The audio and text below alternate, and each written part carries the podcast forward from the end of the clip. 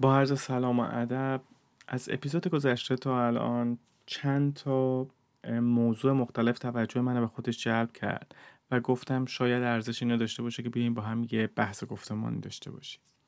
یکیش در خصوص دستگاه ها بود. دستگاه های هیت پمپ و چلر هایی که اومده که از مبرد CO2 استفاده می‌کنن. خب ما می‌دونیم که گلوبال وارمینگ فاکتورش خیلی میاد پایین وقتی که از خود گاز CO2 استفاده می‌کنه. این فاکتور به عدد یک تغییر می‌کنه. ولی خب چه از نظر طراحی ریزگاری های خاص خودش رو داره به خاطر اینکه دلتا تی که دستگاه قبول می‌کنن دلتا تی خیلی بالاتر حدود 20 درجه سانتیگراد به بالاست و هم از نظر مینتننس و نگهداری شرایط خودش رو داره. و همینطور مبردهای جدیدی که اومده که خیلی هاش اشتغال پذیر هستن و ملاحظاتی که باید حول این مبردها انجام بشه. حالا امیدوارم بتونیم یه اپیزود در مورد اینها صحبت کنیم. بحث بعدیش که واسه هم جذاب بود که دوباره امیدوارم بتونیم روش بحث بیشتری داشته باشیم رطوبتگیری بود. حالا این رطوبتگیری می‌تونه توجه به میزان درخواست طرح داخل به صورت ترکیبی از ماده رطوبتگیر سیکل سرمایش یا به صورت مجزا هر کدوم از اونها باشه. و تا حدود یک درصد هم ما می‌تونیم این رطوبتگیری انجام بدیم. این رطوبت نصفی بیاد به عدد یک درصد برسه. و دیو پوینت بسیار پایینی داشته باشیم. خب امکاناتش وجود داره. حالا اینکه کجا ما می‌خوایم این کار رو انجام بدیم کجا به صرفه است. و چیزی که به صورت خلاصه الان می‌خوام روش بحث کنم مقاله بود در نشریه اشری ماه مارچ 2022 در خصوص یک ساختمونی بود که تونسته بود جایزه این نشریه رو بگیره. جالبیش واسه من استفاده از امکانات و toolbox موجودمون بود. یعنی ساختمون به صورت دو پوسته طراحی شده بود. هواساز به همراه VAV توش داریم و اون قسمتی که جذابه و اون قسمتی که توش نوآوری یا خلاقیت داره استفاده از دستگاه های فن کویل DX ولی بگونه ای که بتونه به هوشمند سویچ کنه که داره هوای داخل رو می‌گیره و به جدار بین ساختمون تخلیه می‌کنه. و هوا در مسیری که داره خارج میشه علنا از روی کنداسور عبور می‌کنه و باعث میشه که سرمایش ما سرمایش DX ما با راندمان بالاتر و مصرف انرژی پایینتری انجام بشه. و همین می‌تونه سویچ هم بکنه و هوای بیرون وقتی که خیلی لازمه بیاره. و بعد این رو اومده بود ترکیب کرده بود با یه سیستم هوارسان به علاوه وی وی که مجموع این دوتا با توجه به کیفیت هوایی که داشتیم در طرح خارج باز توجه به سمتی از ساختمون که ممکنه آلگی بیشتر یا کمتری داشته باشه می‌تونه انتخاب کنه که چه مقدار رو از پوسته بگیره چه مقدار رو از هوارسان بگیره. و دومی سطح فیلتراسیونی بود که در دستگاه هوارسان انجام شده بود. باسم جالب بود که اومده بود از فیلترهای با درجه بالاتر استفاده کرده بود که ذرات درشت رو جذب بکنه. یعنی الان ما داریم در واقع روی PM2.5 بیشتر حرف می‌زنیم تا PM10 ذراتی به اندازه 2.5 میکرون این یه قسمت قضیهش بود. قسمت دیگه که واسه هم جالب بود سافری بود که دیولوب شده بود تا بتونه در واقع اعتباردهی بکنه که حالا این طراحی چقدر کاربرد داره و چقدر درسته. و اهمیت و ریتی که داده بود با همون بحثی که ما قبلا کردیم.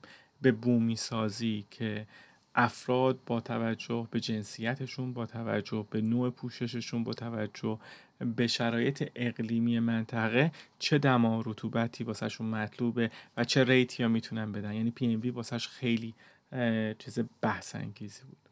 و وقتی که اینو می‌بینید تقریبا می‌تونیم بگیم یه کار مهندسی خوب شده روش. اولا عدد عدد 38 مثلا وات بر متر مربع به صورت لود ساختمون اومده دیمند ساختمونه که نشون میده اولا جداره ها جداره های خوبی هن و دوم بارهای داخلی خیلی کنترل شدن چه از نظر روشنایی چه از نظر پاورمون در واقع مصرف دستگاه ها و اکویپمنتمون چقدر اینها کنترل شدن؟ چون عدد 38 وات بر متر مربع یا 3.5 وات بر فوت مربع عدد بالایی نیست. و این نشون میده که بارهای داخلی و لودهای داخلی ما و حتی لودهایی که از جداره ها میان چقدر کنترل شدن. خب این عدد توی حالا اگر بخوایم یه بنچمارکی داشته باشیم خود مقاله اعلام می‌کنه 26 درصد پایین تر از بنچمارک اونجا هست. و بعد مقاله اعلام می‌کنه که کل طراحی با این کی فاکتورهایی که گفتم بین 40 تا 50 درصد تونسته مصرف انرژی رو کاهش بده. عدد عدد جالبیه و اینی که آرشیتکت و مهندس تاسیسات و مهندس طراح اومدن و شروع کردن گفتن خب چه امکاناتی داریم؟ و بعد اومدن با یک تهیه تامین کننده تجهیزات یه گپ و گفتمانی داشتن که خب شما اگر کویل DX داری فن کویل با کویل DX داری اگر ما از هوای برگشتی اتاق استفاده بکنیم راندمان چقدر میشه؟